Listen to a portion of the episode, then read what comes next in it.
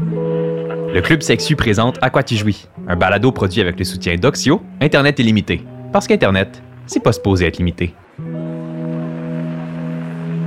Les problèmes de vaisselle, il y en a dans les couples polyamoureux comme dans les couples monogames. Mais c'est rare qu'on va blâmer la fin d'une relation monogame sur la monogamie. Là. Ouais, c'est ça. c'est exactement. Le monde continue de se marier ouais, malgré euh, Malgré 50 de taux 50% d'efficacité. Oui, c'est ça.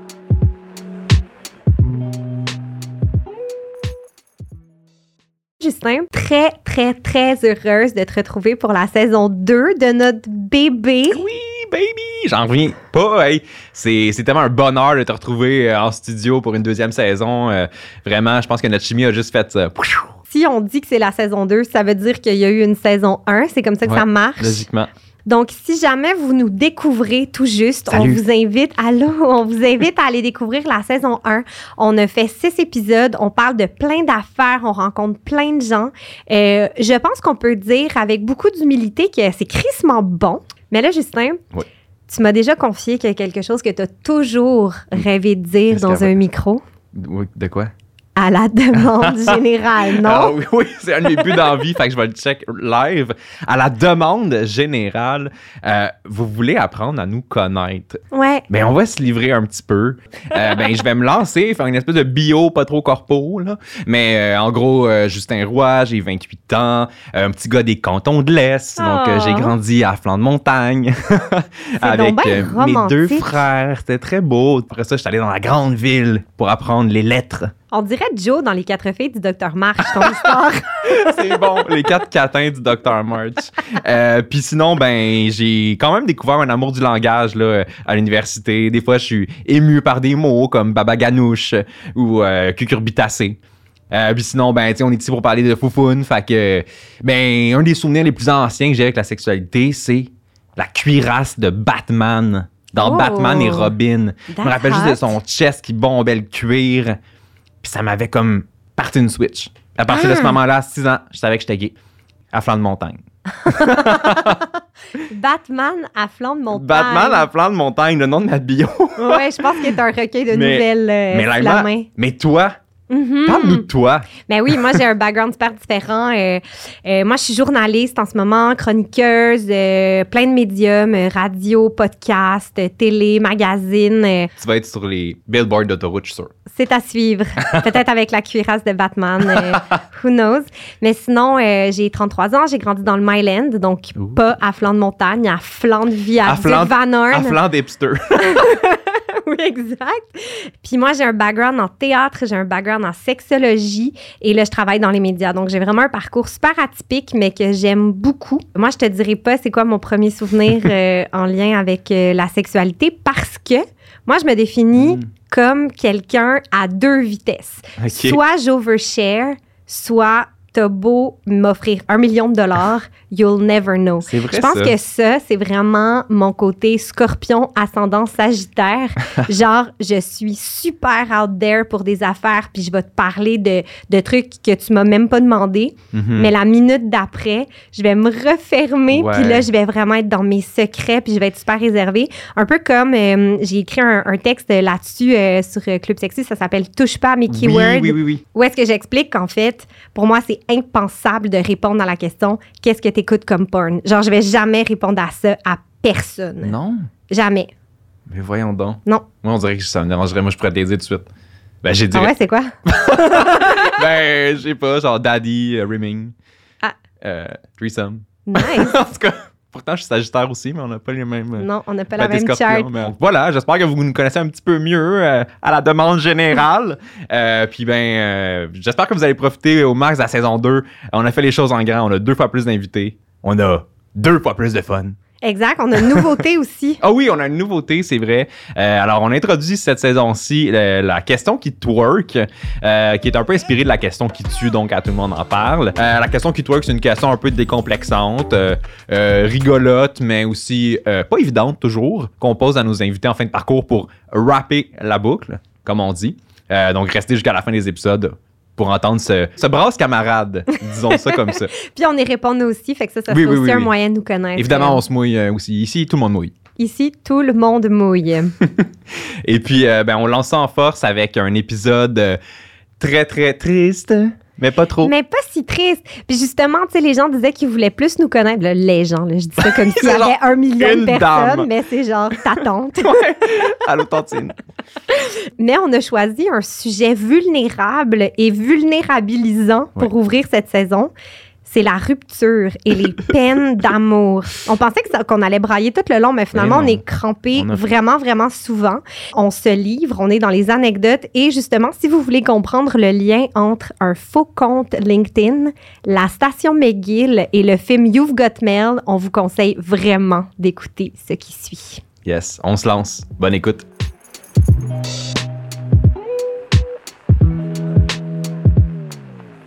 Pour ou contre les peines d'amour?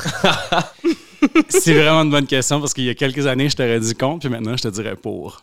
Parce que j'ai réussi à faire une coupe de pas pire livre avec une peine d'amour. Ah, mais là, ça, c'est sûr qu'on va en reparler, c'est certain. Mais là, avant de se plonger dans le vif du sujet, on va accueillir euh, nos invités. Premièrement, Jean-Philippe Barguérard, qui Salut. a fait euh, un petit trou dans son horaire chargé pour euh, Pour venir toi, nous rendre que je peux visite. toujours faire de la place, Laima. Yeah! Donc, pour ceux qui te connaissent pas, t'es auteur, comédien, scénariste, metteur en scène, chroniqueur. T'es aussi le fier maître de rafale de Whippet. Absolument. Suivez-la sur Instagram. Elle a son propre compte et tu travailles également comme collaborateur à diverses émissions, à Ici Radio-Canada Première, à Ici Télé. Et Sarah, euh, t'es chercheuse en santé sexuelle, t'es membre du CA du Club Sexu, t'es aussi créatrice de Club Solo, qui est une application web qui propose de cartographier les plaisirs solitaires. Je vous invite à découvrir cette application-là si vous la connaissez pas encore.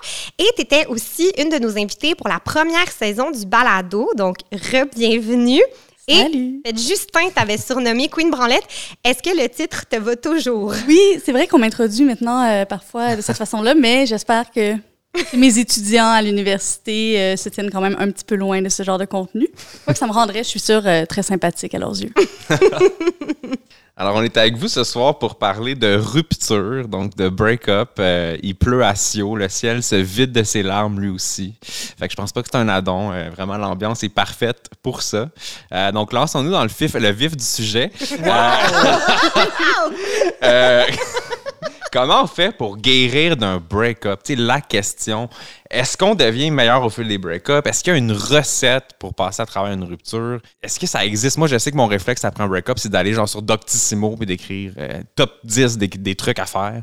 Y a-tu une façon de faire? Dans la culture populaire, puis même euh, sur les réseaux sociaux, je pense que plusieurs personnes, après peut-être un ou deux break-up, euh, s'inventent un peu professionnels de la formule. On a tout comme un, je dirais, une mythologie entourant la rupture, puis des recommandations qui reviennent systématiquement du genre euh, réinvestir ses relations amicales, prendre du temps pour soi, euh, faire de l'introspection. Mais ce qu'on regarde, en fait, ce qu'on trouve dans les enquêtes ou euh, dans la recherche sur la question, c'est qu'en fait, il y a vraiment plusieurs stratégies, puis qu'il y a peut-être euh, deux voies qu'on peut explorer, c'est-à-dire de créer du sens de ce qui est arrivé, mais surtout de désinvestir jusqu'à un certain point la relation comme elle était.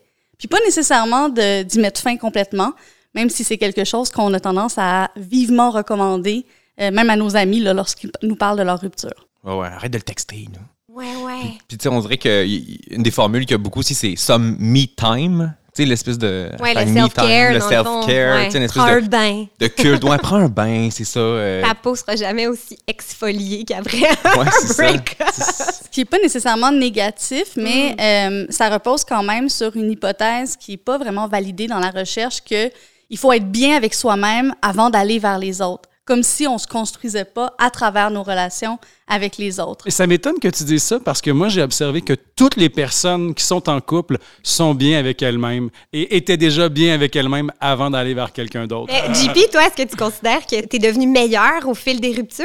Je pense que tu peux apprivoiser la douleur. Je pense que tu peux apprendre à, à comprendre comment tu vis avec.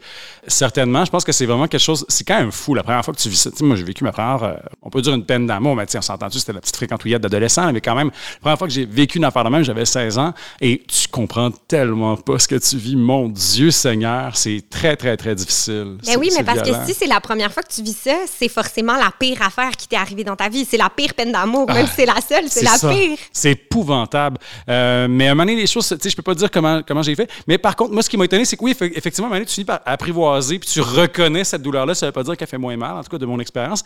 Mais il reste qu'après ça, il y, a, comme bien des affaires. Je connais beaucoup de gens qui ont, cette expérience-là aussi de The Big One. Il y en a une qui arrive, il y a bien du monde qui ont la grosse affaire, puis qui vont vivre des chagrins d'amour après, puis que ça va pas comme ça va être, ça va être triste, puis, puis ça va être dur à vivre, mais que ça va. Il y a comme une, ce Rubicon-là que certaines personnes doivent franchir. Comme n'importe quelle chose, on apprend à se comprendre comme être humain, comment on gère euh, nos émotions, puis c'est tant mieux, parce que si on n'apprenait pas, la vie serait longue, douloureuse et chaoteuse.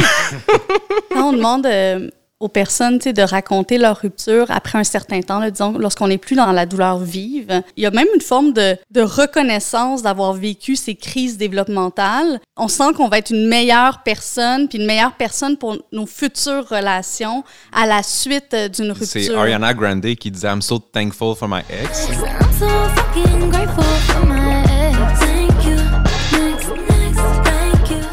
Dans le sens où ouais. dire merci. Ouais, moi, je dirais genre, I'm so thankful for some of my ex.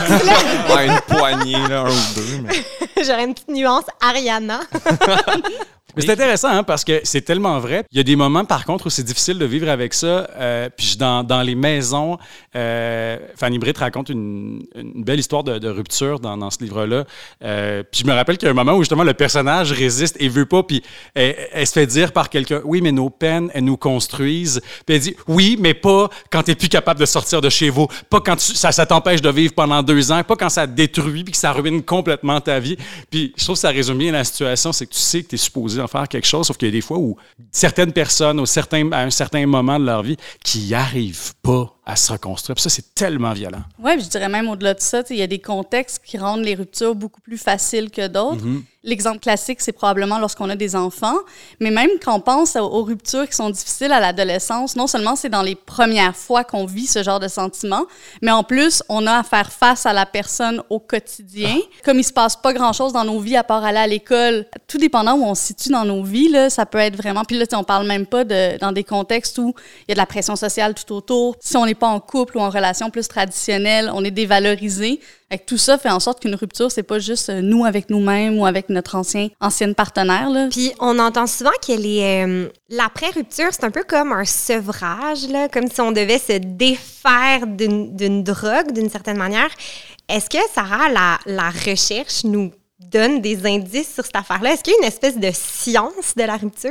Oui, puis c'est peut-être aussi pourquoi les, par exemple, les approches thérapeutiques qui relèvent, là, qui sont cognitivo-comportementales, qu'on va utiliser par exemple en lien avec euh, la cigarette ou toute autre forme de dépendance, c'est souvent les approches qui fonctionnent le mieux avec euh, des personnes euh, qui sont en situation de rupture. Beaucoup de leur temps, beaucoup de leurs activités étaient associées à l'autre. Et donc, il y a un désapprentissage nécessaire. Évidemment, quand on est avec des personnes qui ont maintenu, disons, un, plus grand niveau d'autonomie, mais là, on va moins avoir ce genre de conséquences-là. Mais c'est sûr que quand on est dans des dynamiques qui sont un petit peu plus fusionnelles ou des personnes qui ont des style d'attachement euh, anxieux.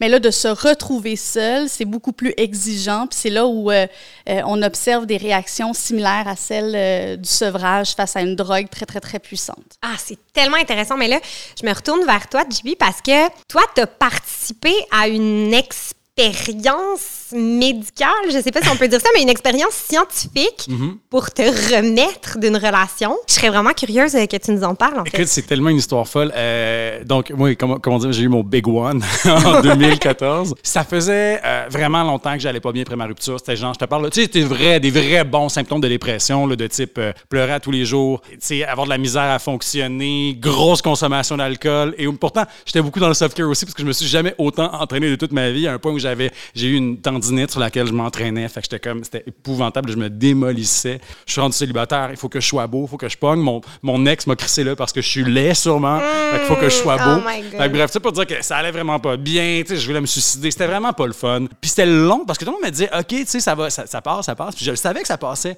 Euh, je l'avais vécu avant. Puis là, ça passait pas. Puis tu sais, je te parle de mois, années, euh, plusieurs années. Là, on parle de deux ans après, j'étais encore pas vraiment fonctionnel. Je veux dire, j'arrivais à travailler, je faisais mes trucs, mais. Euh, Mais t'étais pas les passé par-dessus. Pantoute. Pantoute, tous les jours. J'avais comme des, c'était comme des pensées obsessionnelles. Euh, j'avais des, des phobies euh, reliées à des endroits, à des activités, euh, des contextes aussi. Mais c'est quasiment, c'est un choc post-traumatique, là, ce que c'est tu ça racontes. Ouais. En fait, c'est que moi, j'aurais pas formulé ça comme ça à l'époque, mais j'ai entendu à la radio une chercheuse qui s'appelle Michelle Lonergan qui parlait avec Catherine Perrin d'une thérapie qui travaillait sur le stress post-traumatique. Elle, dans le cadre de ses recherches spécifiquement, elle essayait de traiter la rupture amoureuse comme un stress post-traumatique. Puis elle était partie d'une euh, une méthode qui était relativement nouvelle, la méthode de, de- de reconsolidation des souvenirs, développée par le docteur Alain Brunet, qui lui l'avait vraiment testé sur des cas classiques de stress post-traumatique. Elle a parti sa recherche, elle cherchait des patients, et là, moi, je lui ai écrit, et, et je réussis à, subir cette euh, thérapie-là. La thérapie, ce que c'est, ils utilisent un médicament qui s'appelle le propranolol, qui est un médicament qu'on prescrit depuis les années 50 pour traiter la haute pression. Et ils ont découvert que ce médicament-là jouait sur la reconsolidation du souvenir. Ça, c'est que, en fait, quand on, on se souvient de quelque chose, c'est un peu comme si on ouvrait un tiroir. Il y a une réponse émotive qui est associée au fait d'ouvrir ce tiroir-là. Et euh, ce que ce médicament-là fait, c'est qu'il il vide un peu la réponse émotive liée à- au fait de, de, de, de se Vide le souvenir. tiroir. Ça désensibilise. d'une Exactement. certaine manière. Donc, la thérapie, c'est pendant environ six séances. On doit raconter euh, le, le- le souvenir traumatisant sous l'influence du médicament. Puis euh, après ça, on en parle un petit peu, puis on rentre chez soi, puis c'est tout. Fait qu'il me mettait, je me sentais vraiment comme si j'étais à l'école primaire, il me mettait dans un petit bureau à part. J'avais un petit 15 minutes pour écrire le récit de, ma rupture. Puis je revenais dans son bureau après, je le lui lisais, puis il me disait Alors, comment ça te fait sentir de me lire ça Là, on en parlait, puis ça ressemblait vraiment à une psychothérapie très standard. J'ai eu des insights plus profonds que j'ai eu des fois après un an de thérapie avec d'autres psys. Donc, une chose qui m'a vraiment marqué encore à ce jour, c'est-à-dire, tu sais, des fois, haïr quelqu'un, c'est une façon de la garder près de toi. Ça m'a vraiment marqué cette, Ouais. euh, cette perle de sagesse-là. Mais bref, de session en session, moi, ce que j'ai remarqué, c'est que, disons que le, le stress émotif que je ressentais a mais gravement diminué. Là. On parle de la première fois, j'étais en pleurs, puis à la quatrième session, honnêtement, j'aurais pu arrêter après quatre. Euh, je ressentais après plus rien. À peu près plus rien. C'était pour moi comme lire ma liste d'épicerie. C'est fou parce que à la base, c'est une méthode qui a été utilisée sur des gens qui ont survécu au Bataclan, qui ont vécu des affaires beaucoup plus intenses. ouais. Et c'est intéressant de savoir que tu peux l'appliquer à une douleur qui est finalement beaucoup plus puis là, je vais utiliser le mot, ça a l'air très réducteur, mais quotidienne. Mais pour moi, c'était absolument pas quotidien. Je te parle de genre, à chaque fois que j'embarquais dans mon char, je partais à brailler. Ma vie a changé, là, mais de même. Puis je me rappelle que, tu sais, je pouvais croiser mon ex, mettons, je te parle de le voir de l'autre bord de la rue, là, euh, à l'époque, et, et ça pouvait me tourner dans la tête pendant deux jours, puis m'empêcher de dormir, puis, puis me ruiner la vie. Et du jour au lendemain, ça, c'est plus rien passé. Je m'en suis calissé après ça. C'est comme si on m'avait enlevé une chape de plomb des épaules. C'était extraordinaire. ouais. La sérénité. Ah, c'est fou. Mais qu'est-ce que tu penses qui a fait en sorte que tu étais aussi vulnérable à cette rupture-là? Est-ce que c'était une mauvaise rupture? Est-ce que tu étais dans une phase de ta vie plus fragile? Est-ce qu'il y a eu comme une perfect storm pour que tu te ramasses là? Ou... C'est une bonne question. Je pense que, euh, moi, encore à ce jour, je me, je me- je me- je me la pose, cette question-là. Je fais, qu'est-ce qui fait que une rupture est pire qu'une autre? C'est moi, je pense que j'avais vraiment, à cette époque-là, l'impression d'avoir trouvé la personne, alors que, tu sais, je crois même pas au, concept d'âme sœur dans ma vie, mais, mais j'ai, j'ai- je sais pas, il y a des relations même qui te transforment. Euh, l'impression aussi de, sentir une adéquation de connexion intellectuelle, sociale, sexuelle, émotionnelle. Mais ouais, c'est un, c'est un, myst- c'est un mystère. C'est un mystère pour moi. Sarah, je te vois opiner Non, euh, mais- activement. Qu'est-ce que C'est juste qu'est-ce parce que que- penses? En fait, c'est que tant, tant qu'on entretient aussi la mythologie de One, Mhm. mais nécessairement, la rupture est mille fois plus douloureuse et la rupture n'est pas vécue comme un changement relationnel inévitable parce que les relations changent, parfois vers la rupture, parfois vers d'autres configurations relationnelles. Mais là, c'est plus un échec, un échec de soi, un échec de la relation. Puis, en plus, on a perdu The One. C'est quand même triste pour le reste de la vie, si on croit à ça. Oui, ouais, fait, qu'on va finir tout seul euh, avec ses chats son pot de crème glacée. C'est un peu le scénario qu'on se fait dans, dans ces moments-là. En plus d'encourager aussi souvent... Euh, moi, je trouve ça drôle comment, par exemple, on, euh, on raconte le début d'une relation à deux. On se rappelle le premier moment où on s'est vu, on le raconte aux autres ensemble. Puis pourtant, la rupture, on la raconte séparément. Puis on va en général essayer de, tu sais, il faut qu'il y ait une personne pas gentille, puis une, une personne qui initie, une personne qui subit. Il y a vraiment une toute autre façon de, créer un narratif autour de la rupture qui est probablement pas du tout favorable non plus euh, euh, à la guérison. Ça nous laisse, ça nous isole aussi beaucoup. Puis des fois même, on va comme euh, tellement répéter une histoire auquel on s'accroche qui rend quelqu'un pas fin ou qui, ou, qui nous rend, nous, très, très, très responsables de la rupture. Puis là, on la répète, on la répète, on la répète à des thérapeutes, à des amis, que ça devient la vérité plutôt que de traiter une situation complexe, de cultiver plusieurs points de vue, tout ce qui pourrait nous aider finalement à relativiser, apprendre. Mais justement, parlant de l'idée du narratif, là, je, je, la trouve super mhm. intéressante. Ouais, ça, ça résonne beaucoup. Puis ça me fait réaliser que moi, les, les relations euh, desquelles j'ai eu le plus de mal à me remettre, mais de vraiment très, très loin, c'est quand j'avais l'impression qu'il y avait un sentiment d'inachevé, qui manquait de le, le, le, fameux closure. Quand il n'y a pas de closure, puis que, en tout cas, moi, est-ce que je, je spin là, dans ces moments-là? Puis quand, quand le narratif est pas bouclé. Ouais. Mais c'est ça, hein? Is it ever bouclé? Même si tu as une ben espèce de, de parfait moment où on dit tout, est-ce que c'est vraiment. Je... Mais moi, je, je, je suis Tim Justin là-dessus parce que je t'avoue que moi, j'ai déjà, j'ai déjà été la personne qui cherche du closure, puis je me rends compte que non, c'est pas ça que je voulais. Puis que finalement, après avoir été extrêmement gossant, Finalement, c'est pas du closure que tu veux, c'est que la personne revienne sur sa décision. oh my God! OK, intéressant, je vais réfléchir à ça. je veux dire, c'est moi, moi qui étais euh, hmm. complètement euh, gnochon, là, tu sais. Mais c'est cool, c'est cool, ça aussi, vieillir, prendre l'expérience, je sais pas. Est-ce que c'est -ce que, c'est documenté, ça, disons, cette évolution-là dans la façon de gérer les, les ruptures, Sarah? Mais il y a plein de... Je pense qu'il y a plein de facteurs qui influencent cet apprentissage-là. Euh, entre autres, il y a vraiment des profils de personnes qui apprennent davantage de leur rupture euh, que d'autres. Euh, entre autres, les sont dans une dynamique plus binaire, mais les femmes ont tendance à apprendre davantage. Mais aussi, par exemple, des personnes qui ont un, attachement plus fuyant vont avoir tendance à avoir l'air de s'en remettre très rapidement, mm. mais pas apprendre d'une fois à l'autre. Alors que des mm. personnes qui ont un attachement un petit peu plus anxieux vont vraiment chercher à comprendre, à s'améliorer, à, à, à, développer quelque chose. Donc, ça, c'est quand même intéressant, les facteurs qu'il y a autour, mais euh, il y a comme tout un, un, élément, moi, je dirais aussi, qui est autour de euh, à quel point une rupture doit être la fin d'une relation aussi, qui est, qui problématique, je dirais et qui fait en sorte que euh, il faut nécessairement interpréter une rupture. comme s'il n'y avait plus d'intérêt à rester en relation une fois que la relation romantique est terminée. Alors que si on a vécu, puis je dis pas qu'il faut absolument, je veux dire, il y a des relations qui peuvent se terminer, mais c'est comme un automatisme dans le cadre des relations romantiques qui fait aussi en sorte que finalement, peut-être qu'on apprend moins d'une fois à l'autre ou euh, je sais pas, que c'est moins nourrissant comme relation. Tu dis que c'est la fin de la relation amoureuse, mais pas la fin de toutes les relations euh, autres, comme amicales. Ou puis, parlons-en de ça, rester amis, tu sais, euh, après une rupture. Est-ce que c'est recommandable de rester amis? Parce qu'il y a une étude euh, de l'Université d'Oakland qui est un peu controversée quand même, mais qui dit que c'est en fait parfois un signe de psychopathie, de vouloir rester ami euh, avec un ex, euh, un signe de narcissisme, de manipulation pour continuer d'avoir un, contrôle sur le narratif, justement. Euh, moi, je suis en grand désaccord quand même avec ça parce que je suis ami avec tous mes ex et c'est un grand jardin florissant. peut-être un petit examen de conscience à faire. ouais, je sais pas, watch your back, la gang, mais tu sais, fait que, tu sais, je, serais curieux de vous entendre sur ça. Rester amis, oui ou non? À quelles conditions? Est-ce que. Bien, il faut surtout qu'il y ait une, euh, une, cohérence entre les besoins puis les attentes des personnes impliquées, en fait.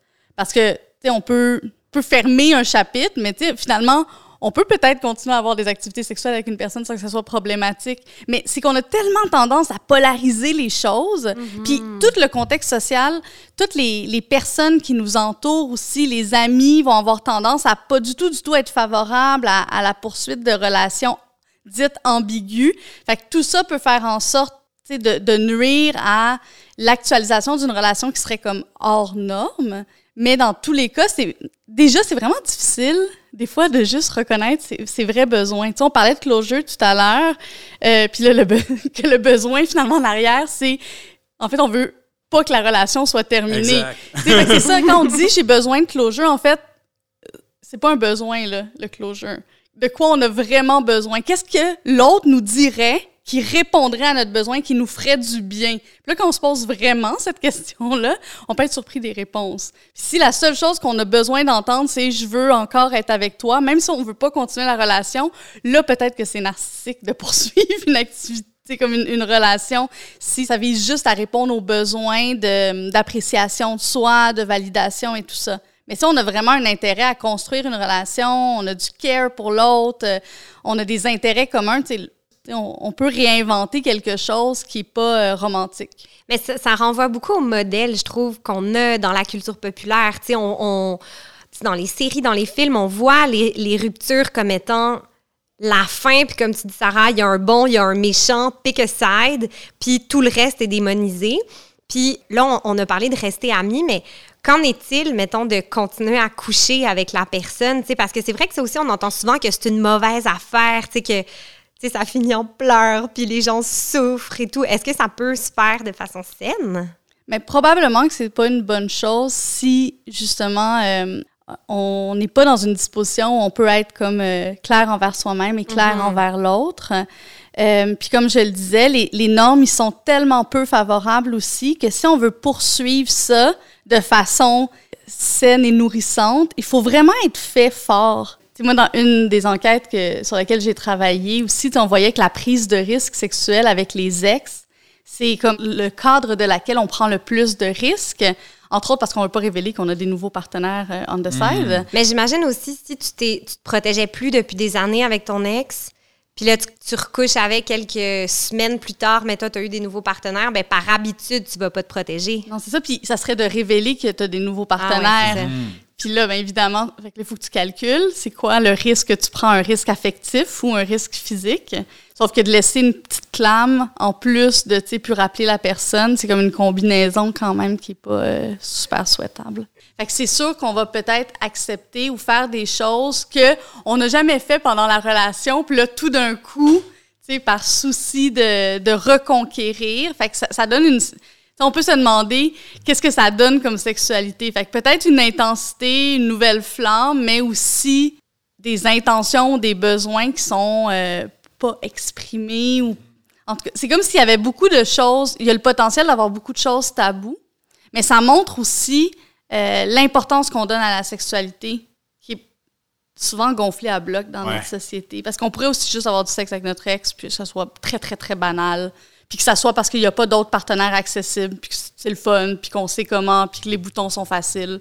Puis ça veut rien dire de plus que ça. Ça, c'est le cas idéal. Oui, mais à cause de la symbolique associée aux ex, plus la symbolique associée à la sexualité, c'est clairement pas la valeur qu'on lui donne à plusieurs, dans plusieurs contextes. On dirait que depuis le début, on est beaucoup dans, dans une réflexion autour d'un modèle très, euh, tu sais, justement, monogame, euh, tu sais, le couple, toi et moi, c'est fidèle.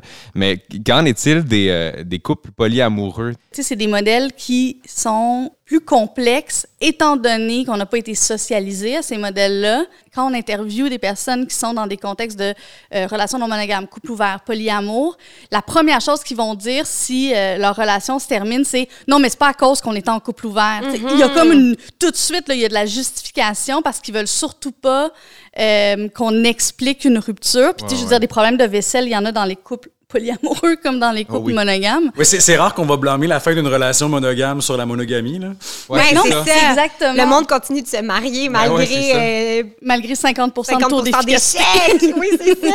Je pense à ma mère, tu sais, mettons, un, un couple polyamoureux qui chie, elle dit, ben c'est sûr. Elle va dire, c'est sûr, la mère a pogné, euh, tu sais, c'est- mais la voisine a divorcé de Ben Gaëtan, puis elle va pas dire euh, la monogamie, C'est ça marche pas. Ouais, exact. Récemment, j'entendais une histoire de bon, plusieurs personnes qui étaient en, en relation polyamoureuse, pas nécessairement tous les uns et les unes avec les autres, mais il y avait différentes personnes impliquées.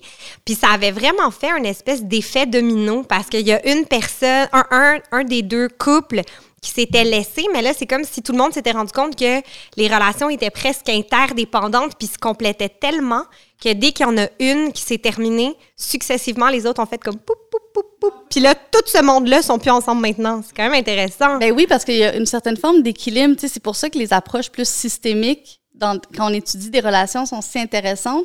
Puis on voit ce genre de dynamique aussi dans des, dans des groupes d'amis. C'est on parle de, un peu de tout, tout chier en même temps, en tout cas, une espèce de domino. J'ai déjà une amie qui m'a dit, parce qu'il y avait plein de couples qui s'étaient laissés, elle dit Ben, c'est le printemps, hein.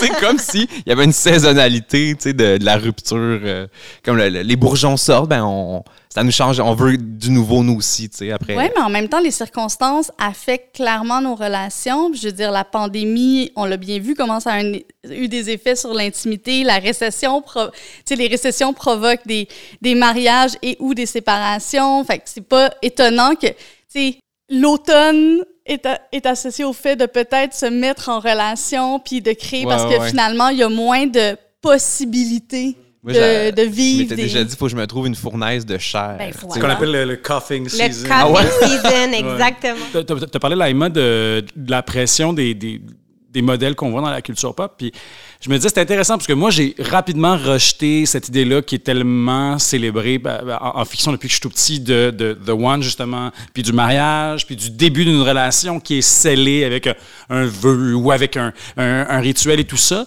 Mais je pense que mon inconscient a pas fait le ménage dans euh, comment la culture pop a construit la rupture aussi. Je pense que moi, j'ai rapidement appris que une rupture, c'est un rejet. Une rupture, c'est une fin euh, indiscutable. Une rupture, c'est euh, quelqu'un est considéré comme euh, pas assez bon. Euh, c'est crisser quelqu'un au vidange.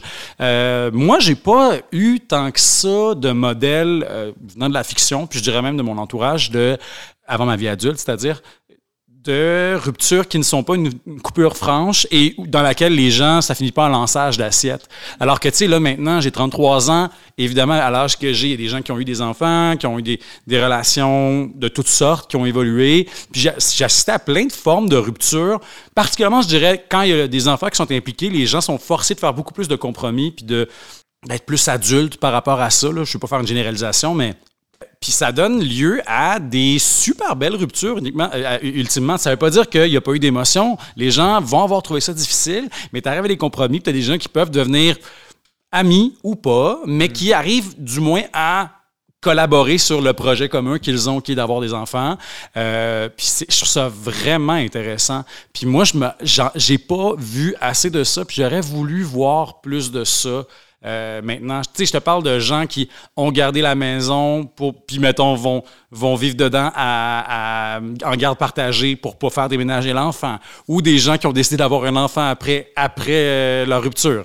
Euh, Ah, ouais? ouais, des- des- toutes sortes de- ou juste des gens qui sont dans la même gang d'amis, puis qu'ils se présentent le nouveau chum, la nouvelle blonde, puis c'est cool. Peut-être qu'on devrait beaucoup plus commencer à avoir les relations comme des fade-in, fade-out que comme des Mm-hmm. play-stop. Tu sais, C'est rare que des gens disparaissent complètement de notre vie. C'est un effort faire disparaître quelqu'un de ta vie. C'est un effort de plus fréquenter les mêmes places, de bloquer quelqu'un, de devoir faire semblant qu'elle n'est pas là quand tu la croises dans la rue ou dans un événement. Je trouve qu'on peut même se questionner à la façon dont on est, des, des bons amis face à des personnes qui vivent des ruptures autour de nous, puis à quel point on diabolise aussi l'ancien partenaire. C'est pas Par ça. Non, c'est ça, mais on, par souci de, de supporter sur le coup, en fait, on alimente quelque chose qui n'est pas nécessairement euh, euh, favorable à personne. Et moi, je suis vraiment d'accord sur le fait qu'on manque profondément de représentation. Comme une diversité de ruptures possibles. Puis ça, ça aiderait probablement aussi, tu sais, dans, dans l'exemple que tu as donné sur euh, un, des ex qui seraient dans le même cercle d'amis puis qui se présentent leur nouveau partenaire. Mais il faut aussi que ces nouveaux partenaires-là soient confortables avec l'ex dans la vie. Donc, ça veut dire que ces représentations-là sont importantes à plusieurs niveaux. Là. Nous, pour gérer nos ex, mais aussi pour nos futurs partenaires, pour qu'ils gèrent nos ex. Puis dans ce contexte-là, les, les narratifs queer sont quand même plus inspirants que hétéros. Les chroniques de San Francisco. Euh, qui a aussi, tu sais, encore une fois, des configurations euh, où il y avait plein de personnes interreliées, puis qui se soutiennent, puis oui, ils ont vécu des relations amoureuses, de l'intimité, mais il y a d'autres choses, parce qu'on n'est pas juste ça. En fait, c'est peut-être Mhm. de donner trop d'importance aux relations sexuelles, puis aux relations romantiques, que de juste penser que une fois que ça, c'est plus là, ou qu'on peut plus revivre ça, ou... Oui, ça révèle l'espèce de hiérarchisation Mhm. qu'on a dans les relations hétéro. Ben, en règle générale, parce que tu parles de ça, mais Ouais. comme quoi le couple romantique, c'est la chose la plus importante. Puis si cette affaire-là n'existe plus, il n'y a absolument aucun autre avenir possible. puis c'est juste la fin. Exact. Ouais, quand t'es gay aussi, il faut que tu acceptes un peu plus de vivre avec ça parce que le dating pool est beaucoup plus petit. Fait qu'à un moment donné, ça fait partie de la vie de, de, de, de voir ces affaires-là se croiser.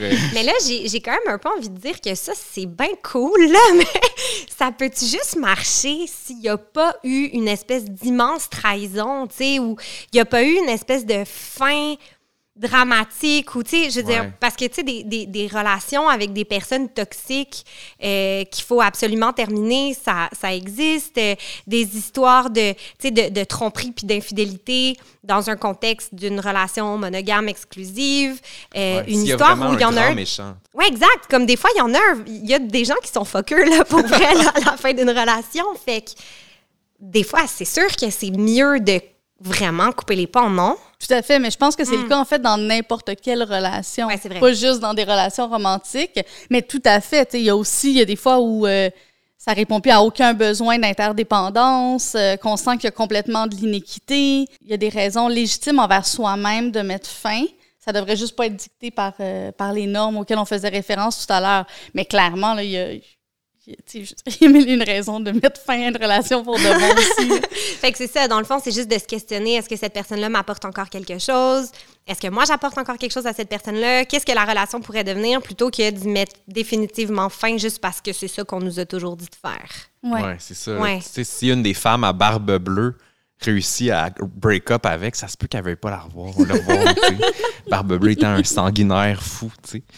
Est-ce que vous pensez que, parce que je me questionnais vraiment beaucoup sur la place des réseaux sociaux, tu sais, puis de la technologie dans les ruptures, tu sais, mettons que tu souhaites quand même un petit peu t'éloigner de quelqu'un qui vient de te briser le cœur beaucoup. Mettons, mettons, mettons, mettons.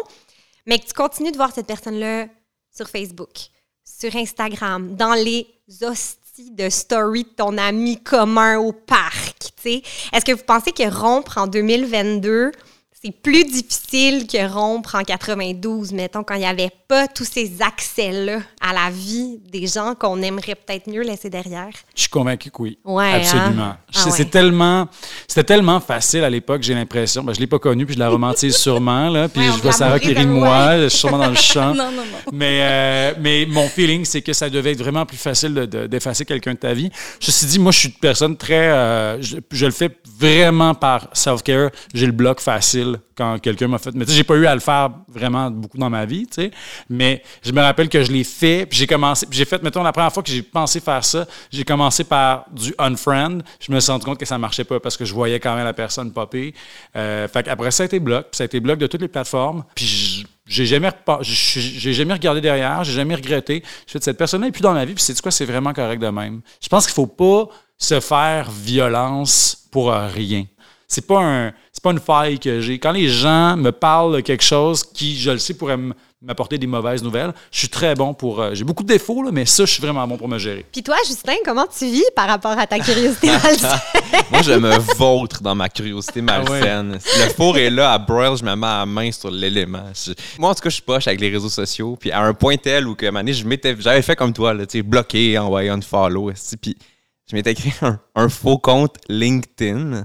Wow. Et j'étais, j'étais allé sur Google Images, j'avais écrit White Man Non. Stock Photo. Non. Et j'avais créé un God. profil de, d'ingénieur web qui s'appelait Kevin O'Larry sur, euh, sur LinkedIn. Kevin. Et je stalkais mon ex et son nouveau chum. Oh, Mais ce que je savais Dieu. pas, parce Mais que sur je- LinkedIn? Parce que je- sur LinkedIn, parce que, en tout cas, il y avait des infos que j'allais chercher.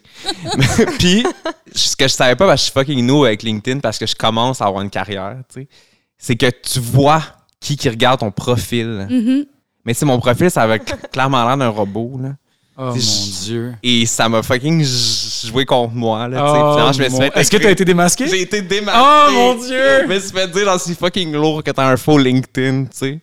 Mais euh, moi, je suis. Je, je- je sais que ça va me faire mal, mais c'est plus fort que moi, tu sais. Mais j'ai fini par guérir. Mais en tout cas, si jamais vous, vous en avez euh, des, des histoires, on serait bien curieux de les entendre. Je sais que Laima, elle a tendance à, à faire des scènes.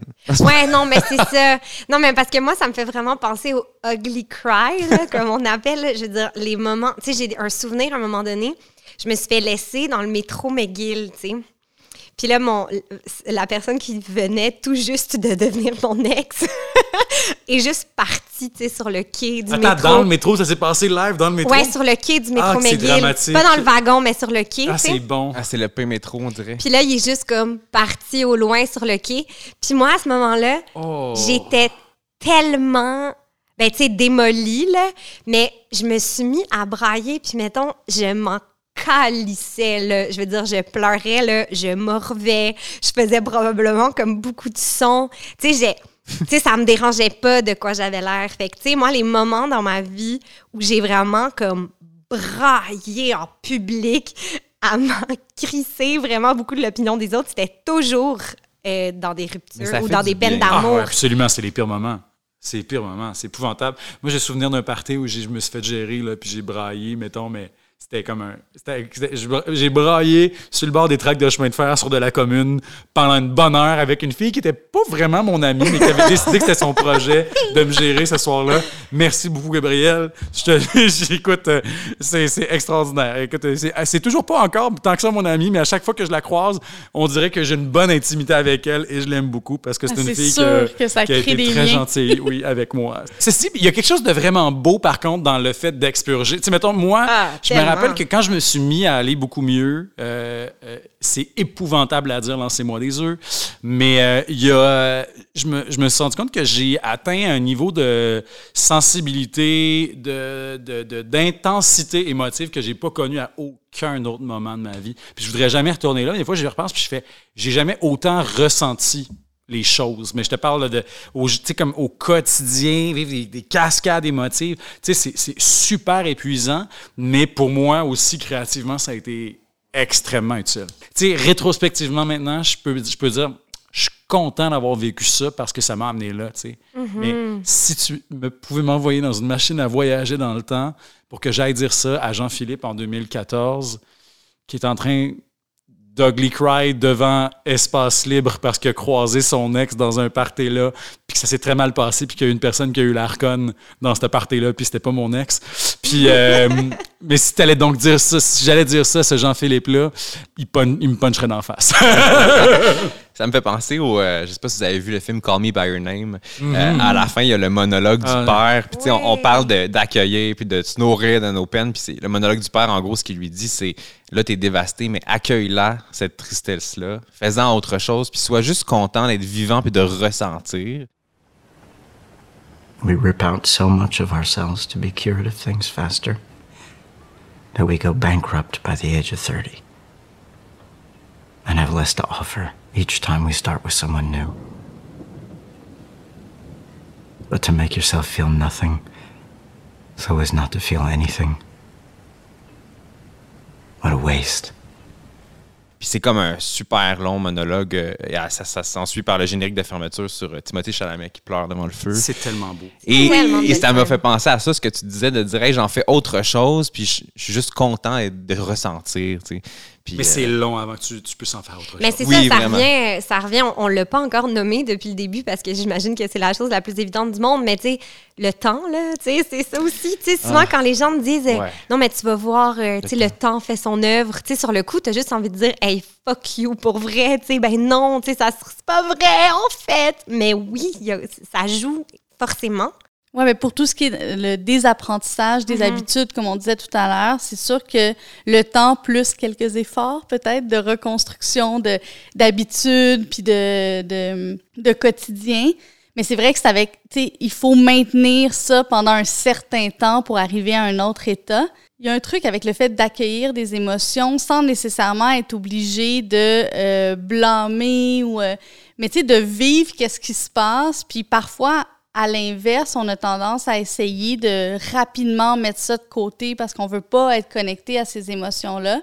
Puis peut-être que dans ce temps-là, ben ça, il y a des risques que non seulement on n'apprenne pas, je sais pas moi, j'ai l'impression que depuis tantôt, je parle de, de, scénarios de rupture qui pourraient se passer de façon très beaucoup plus smooth, mais ça veut pas dire non plus de, de faire comme si c'était pas associé à des émotions euh, euh, du moins intenses on pense à comme une autre un autre niveau du jeu vidéo romantique dans lequel on vit. J'ai viens de penser à ça maintenant. Je peux pas croire que je m'en vais citer You've Got Mail. Oh, mais oh my God, yes. La scène de rupture dans You've Got Mail est, est extraordinaire. C'est juste une rupture où les deux personnages arrivent à la conclusion qu'ils sont comme Hey, ça marche plus notre couple, puis ils en viennent à la conclusion ensemble, puis c'est bien ben relax. Ils sont crampés. Ouais, c'est ça, c'est comme c'est très positif. Mais c'est tellement de belles scènes parce que le, le, gars, il lui répond que oui, effectivement, il y a quelqu'un d'autre. Finalement, c'est comme l'animatrice de télé. C'est ça, lui est auteur et, oui, oui, oui, il va le plateau, oui. Et là, le personnage de Meg Ryan, quand il lui demande Et toi, est-ce qu'il y a quelqu'un d'autre? Puis elle répond comme non, mais il y a l'espoir de quelqu'un d'autre. C'est tellement beau. C'est vraiment beau. What about you? Is, is there someone else? No. No. But. But there is the dream of someone else. Mais ouais, mais ouais. on dirait qu'il y, y, en a finalement dans la culture pop, mais il faut les chercher. On, en veut plus. T'sais. Ouais, j'y euh, pensais en m'en venant à, cette scène-là.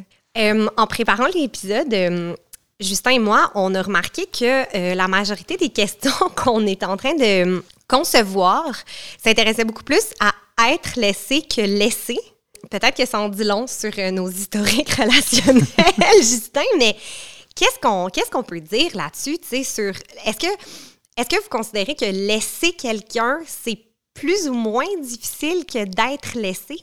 Moi, j'ai. C'est épouvantable ce que je veux dire, mais tu sais, il y, y, a des situations de rupture où je me souviens même pas de ce qui est arrivé, tellement pour moi c'était banal. C'est fou à quel point, un année, quand le détachement se fait avant le, hmm. la conclusion, à moins que ça devienne violent ou whatever, mais moi, en tout cas, ça a été. J'étais comme, bon, ben, fallait que je le fasse. Ça a été un très mauvais moment passé, mais une fois que c'est fait, c'est fait. Et ça a pas d'effet. Et ça a plutôt un effet de libération. C'est terrible, hein? Puis puis quand j'ai pris conscience de ça, ça m'a quand même aidé, disons, à, relativiser certaines affaires, à mieux comprendre des dynamiques dans lesquelles moi, j'ai vécu beaucoup de douleur, quand je me suis fait laisser. Mais c'est très cruel. C'est fou, parce que je me rends compte que moi, j'ai quand même été... J'ai vécu les deux. J'ai vraiment vécu les deux. Je dirais pas de mon... Quasiment, en nombre égal. Tu sais, j'ai pas eu euh, mille relations dans ma vie. Mais c'est quand même... C'est tellement injuste à quel point ça peut être facile de laisser quelqu'un. épouvantable. Ça nous amène aussi sur le sujet de, on, on, pourrait dire comme une éducation à la rupture ou l'éthique de la mhm. rupture. Quelque chose dont on parle très peu quand on fait l'éducation à la sexualité, par exemple, à l'école, alors que c'est un sujet, tu considérant que la grande majorité des gens vont vivre une rupture dans leur vie, ça vaudrait la peine de l'aborder. Puis pas juste sur sous l'angle comment on se remet d'une rupture, mais bien peut-être que c'est pas une bonne idée sur le quai à McGill de laisser une personne. Pour nommer ça de même. Mais aussi peut-être que de euh, euh, effectuer un détachement pendant six mois sans parler à son sa partenaire, ça fait en sorte que notre rupture pour nous est facile. c'est tellement douche par contre. risque d'être un peu surpris qu'on ait tout fait ce cheminement-là seul. Donc, euh, y a, je trouve ça c'est vraiment une réflexion intéressante à avoir parce que c'est pas étonnant que quand on, comme, quand on réfléchit à la rupture comme un contexte d'apprentissage, souvent, c'est quand on se fait laisser ou quand c'est d'un un accord commun. Euh, alors que quand on laisse, on apprend moins, alors qu'il y aurait beaucoup à apprendre de comment, comment ça s'est passé, notre sentiment de responsabilité à l'égard de la situation, comment on a fait du cheminement seul ou pas. Est-ce qu'on voulait donner des indices ou pas? Puis là, ben, c'est sans parler peut-être euh, tous les éléments euh, les, petits mensonges qu'on utilise pour laisser, euh, tout en conservant notre image de soi, c'est-à-dire de bonne personne. Parce que c'est probablement, ça fait partie des éléments qui sont les plus douloureux quand on, initie la, rupture, c'est qu'on veut quand même être une bonne personne. C'est parfois pourquoi on maintient la relation, même si on n'y gagne plus rien, parce qu'on veut malgré tout être aimé ou se faire renvoyer l'image d'être une bonne personne, mais c'est la, c'est le fait que la relation fonctionnait pas, sans vouloir assumer peut-être une part de responsabilité là-dedans. La personne qui laisse, elle a comme une, une longueur d'avance, on dirait, dans ma tête. C'est comme si euh, cette personne-là avait déjà commencé l'écriture du deuil, déjà entamé le narratif. Mais nous, on leur. Mais nous, en tout cas, moi, j'ai plus. Ben, on dirait que dans les- quand ça m'est arrivé, j'avais l'impression que moi, j'avais pas cette étape-là d'entamer. Fait que j'étais pas rendu à même place dans l'histoire. Puis t'es comme, ah, crime, faut, que- faut que je te rattrape. Puis souvent, t'es comme, l'autre est donc bien détaché, mais c'est juste qu'il est rendu plus loin dans l'histoire de la rupture, justement. Parce qu'il y a eu le luxe de pouvoir l'écrire. Mais en même temps, c'est cette personne, c'est la personne qui laisse qui doit faire la dirty job quand même. De... C'est, aussi de faire preuve de très beaucoup de lucidité de laisser quelqu'un. C'est de dire, hey, ça ne fonctionne plus, puis l'autre n'est pas capable de le voir. Mais il faut être tristement lucide pour laisser l'autre, alors que il y a des choses que tu aimais dans la relation, tu aimes la personne, parce que l'amour n'a rien à voir là-dedans. Puis des fois, tu aimes encore la personne, mais tu fais ça pour le bien de tout le monde. sais. Puis ça, c'est difficile à voir, je pense, euh, du premier coup. Mais là, on a comme pris de l'avance avec la fameuse question qui twerk. Oh my god. C'est la question qui twerk. Dans une rupture prochaine, hypothétique, on vous le souhaite pas, on souhaite que vous allez vivre heureux, happily ever after.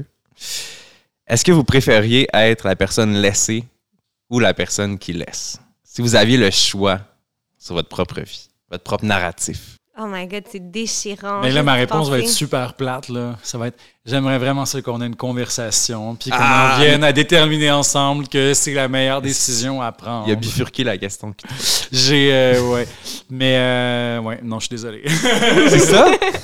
ben, ce serait ma première réponse, mais je pense que j'ai tellement souffert d'avoir été laissé que probablement que je préférerais laisser parce que Mhm. ça a tellement été plus facile pour moi émotivement dans ma vie de laisser des gens que d'être laissé que ce serait ça. Le, le rejet, j'étais un grand, j'ai un grand, j'ai un grand ego, fait que moi le, le rejet je deal mal. Je pense que si j'ai absolument à choisir entre les deux, là, puis je peux pas broder une belle réponse euh, comme celle-là, euh, moi, j'aurais tendance aussi à dire laisser. Euh, dans l'idée aussi où euh, il y a T'as quand même un sentiment de contrôle euh, sur ta vie, sur la suite des choses qui est plus élevé. Fait que même si ça vient avec un certain fardeau, euh, la culpabilité, tu euh, ta destinée. Là. Donc, a- je pense que dans ce sens-là, il y, a- il y a quand même quelque chose de bien. Mais tu sais, il faudrait pas qu'il y ait trop de facteurs du genre euh, laisser la personne dans une situation euh, de vulnérabilité importante, Sur soit le sur le plan psychologique, mais oui, c'est ça. Sur le cas McGill avec un Ouais. cancer. Ouais, genre. Euh, Lors d'une pleine lune en Lyon. C'est c'est ça, J'aimerais mieux éviter tout ça. C'est tellement dur. Mais moi, tantôt, j'ai spontanément dit, mais là, c'était un peu une joke, mais je vais le redire, là, mais je préférais être laissée, parce que là, tu peux vraiment jouer la victime, puis tout le monde prend soin de toi. mais c'est vrai, j'imagine qu'il y a quelque chose de cet ordre-là, tu sais, de subir la réaction, tu sais, subir la décision de l'autre, puis se faire confiance que tu vas passer par-dessus, plutôt que de porter la culpabilité de faire de la peine à l'autre.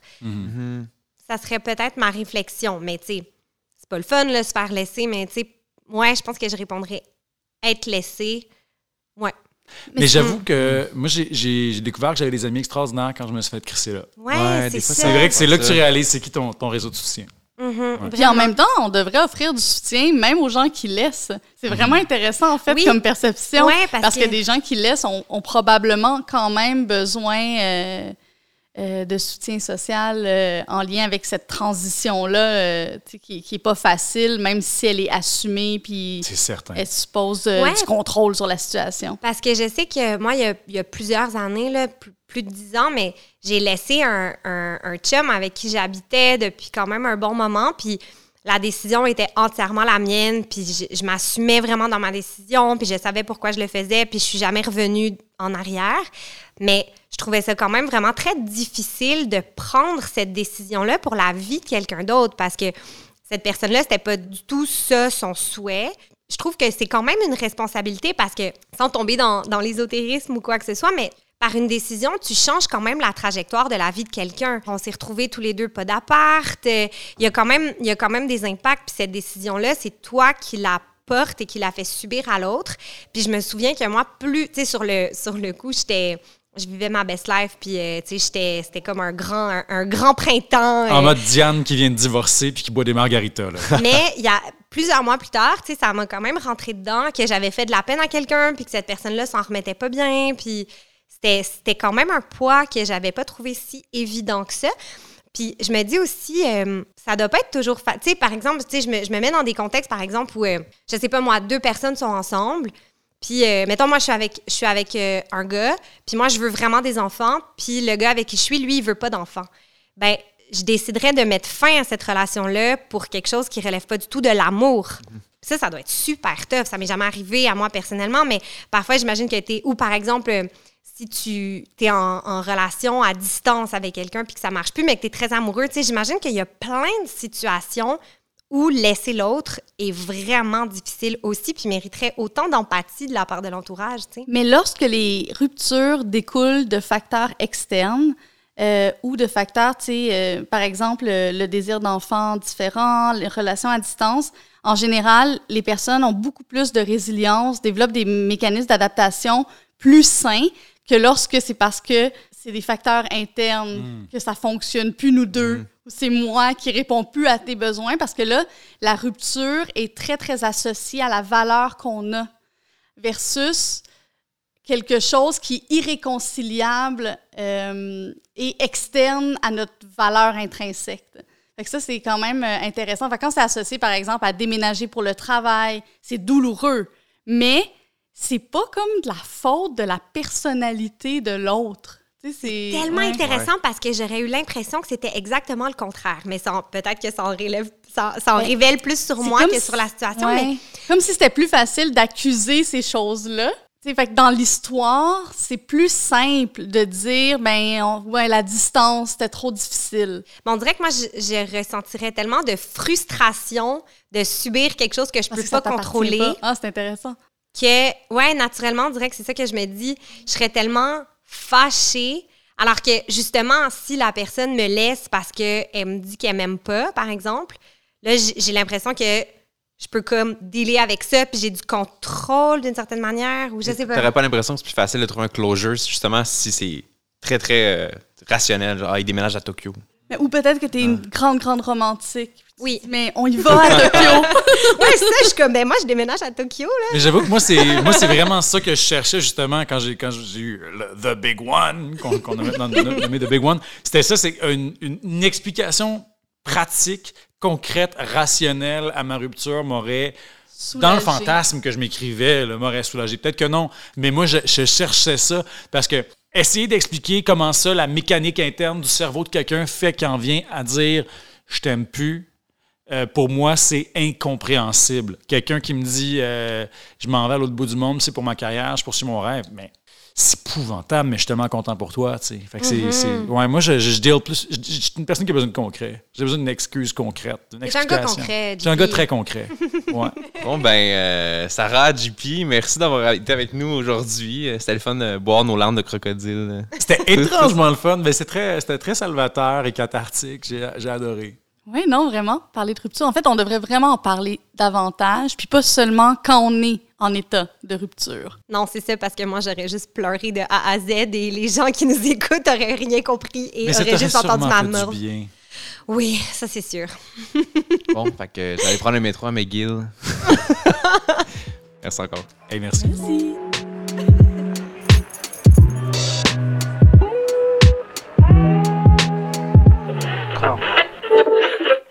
Ah, qu'est-ce que tu fais? Ah, je suis en train de télécharger euh, Call Me By Your Name en haute définition parce que mon chum piment se fait une soirée cinéma ce soir. Hey, mais haute définition, ça va être long à télécharger? Non, non, regarde, c'est déjà fini. Hein? Oxio, fournisseur Internet transparent, rapide et fiable. Utilisez le code promo Club Sexu en majuscule pour un mois gratuit sur le site d'Oxio ou xio.ca.